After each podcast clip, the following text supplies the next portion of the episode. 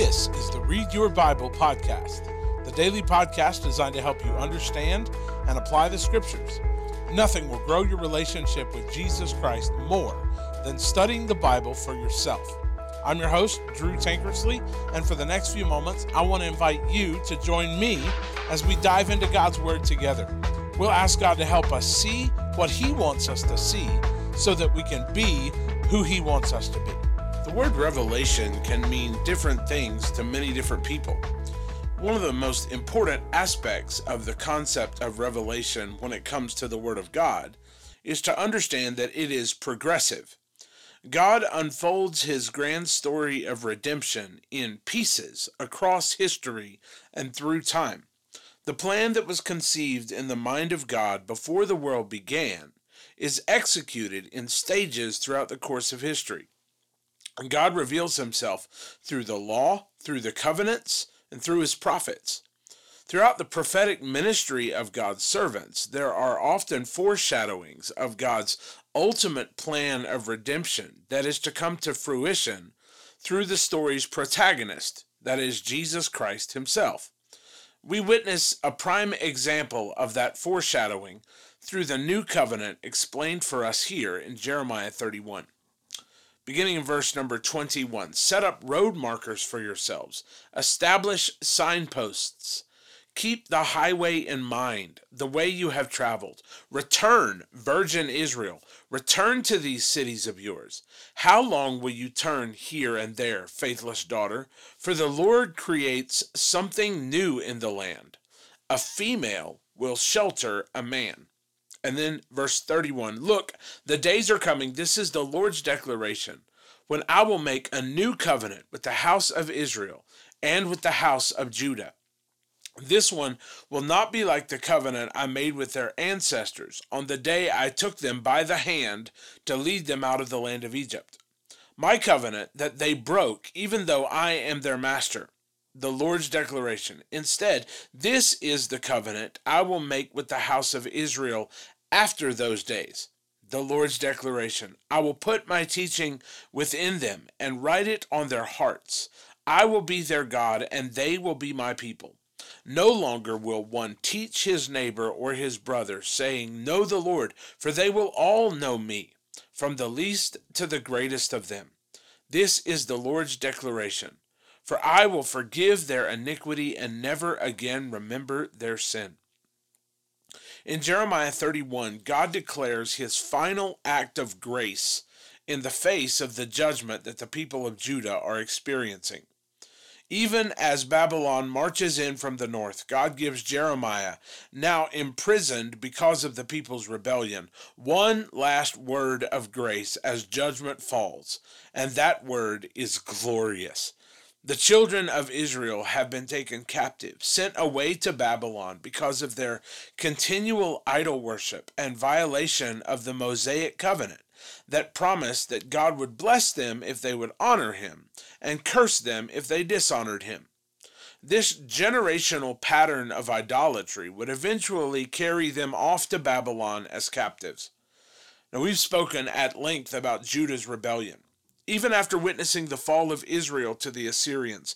Now Judah has run headlong into judgment themselves because of their idolatry. However, there is one beautiful silver lining to the dark cloud of God's judgment. The Lord tells Jeremiah that God will establish a new covenant one day, even despite the repeated violation of the old covenant law. I mean, they're in captivity because they violated this law. They couldn't even keep the first commandment, right? That was the reason they were there, was that they had all these idols. But later in the chapter, that covenant, the old covenant, will be dealt with through the woman's seed. And we'll talk about that in a few minutes. But now, even as they face the judgment of their sin, God says that he will establish a new covenant with the house of Judah, where God will write the law not on stone tablets, but in their hearts. He would put his teaching within them. Remember the destruction of the stone tablets at Sinai? Because the golden calf that they worshipped in Exodus? Now God's law would not be written on tablets, but on their heart. And rather than lament about the destruction caused by their rebellion, this chapter brims with hope over God's new thing that is now on the horizon. He tells them as the chapter begins and they begin their journey to Babylon to set signposts to remind them of the old paths, almost like a marker to remind them how to get back home. These would be markers to lead them home again. They would return to their land and return to their God. God's plan for them and us were not over. Interestingly, they were old paths. It was the same God, the same pathway to Him, which was repentance. But this time, things would be different. The text also mentions how a woman will shelter a man in these days. Now, the female mentioned here is Israel, and she's sheltering a man child, a baby. God has called Israel his people before and has referenced her several times in straying away from him in their love relationship. This female prostitute, as God has termed her, who has gone after other gods, will herself give birth to a man, and this child is none other than Jesus Christ. Revelation speaks of the woman in travail who gives birth to a son who the dragon, that Satan, tries to kill. Now we learn in the chapters following that this child would be their righteousness. The name of the capital city is named, The Lord is our righteousness. Now, before in the Old Covenant, their covenant with God was based on their conditional righteousness. It was based upon their ability to maintain their relationship with Him, to keep His laws and commandments, and remain faithful to Him. But when Jesus comes, he is the priest who righteously judges, but is also their righteousness himself. And their covenant relationship with him is based on his righteousness, not on theirs. The same is true with us. With the child's righteousness being the foundation of this new relationship, God institutes a new covenant a covenant based on grace and on his finished work for us. Jeremiah says, I will put my teaching within them and write it on their hearts. I will be their God, and they will be my people. No longer will one teach his neighbor or his brother, saying, Know the Lord, for they will all know me, from the least to the greatest of them. This is the Lord's declaration For I will forgive their iniquity and never again remember their sin. This act is grace personified. Jeremiah says that they will each know the Lord. That is, they will come to know him in an experiential sense. They would know him for themselves. Theirs would be a personal relationship with God. What an astounding truth this is that God, knowing the rebellion in man's heart, would choose not merely to forgive their iniquity and never again remember their sin, but actually allow them to know Him personally. What a glorious promise is given to us in these verses. Further, it is tragic that some make no effort to grow in this grace and deepen this relationship that's been inaugurated through the new covenant. One has to wonder that if those who do such things have ever even entered into that covenant in the first place. The writer of the book of Hebrews connects these ideas for us. He writes in chapter 10, verses 14 to 18 For by one offering he has perfected forever those who are being sanctified. The Holy Spirit also testifies to us about this. For after he says, This is the covenant I will make with them after those days. He's quoting Jeremiah 31 here. The Lord says, I will put my law on their hearts and write them on their minds, and I will never again remember their sins and their lawless acts. Now, where there is forgiveness of these, there is no longer an offering for sin. The Hebrew writer is saying that the blood of Jesus is what perfects forever those who are being sanctified. So, in God's eyes, we are perfect because of the blood of Jesus, even though we're still changing, being transformed into his image day by day. This covenant of grace represents a monumental shift in God's dealing with humanity. This captivity sets the stage for the next scene in God's drama, the most important one.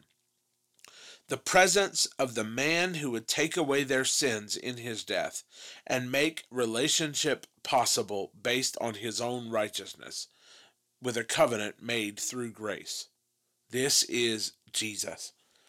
Jeremiah 31 unfolds for us the richness of the gospel story, and all of it is foretold in the wake of captivity and rebellion. These people are on their way to captivity when Jeremiah tells them this.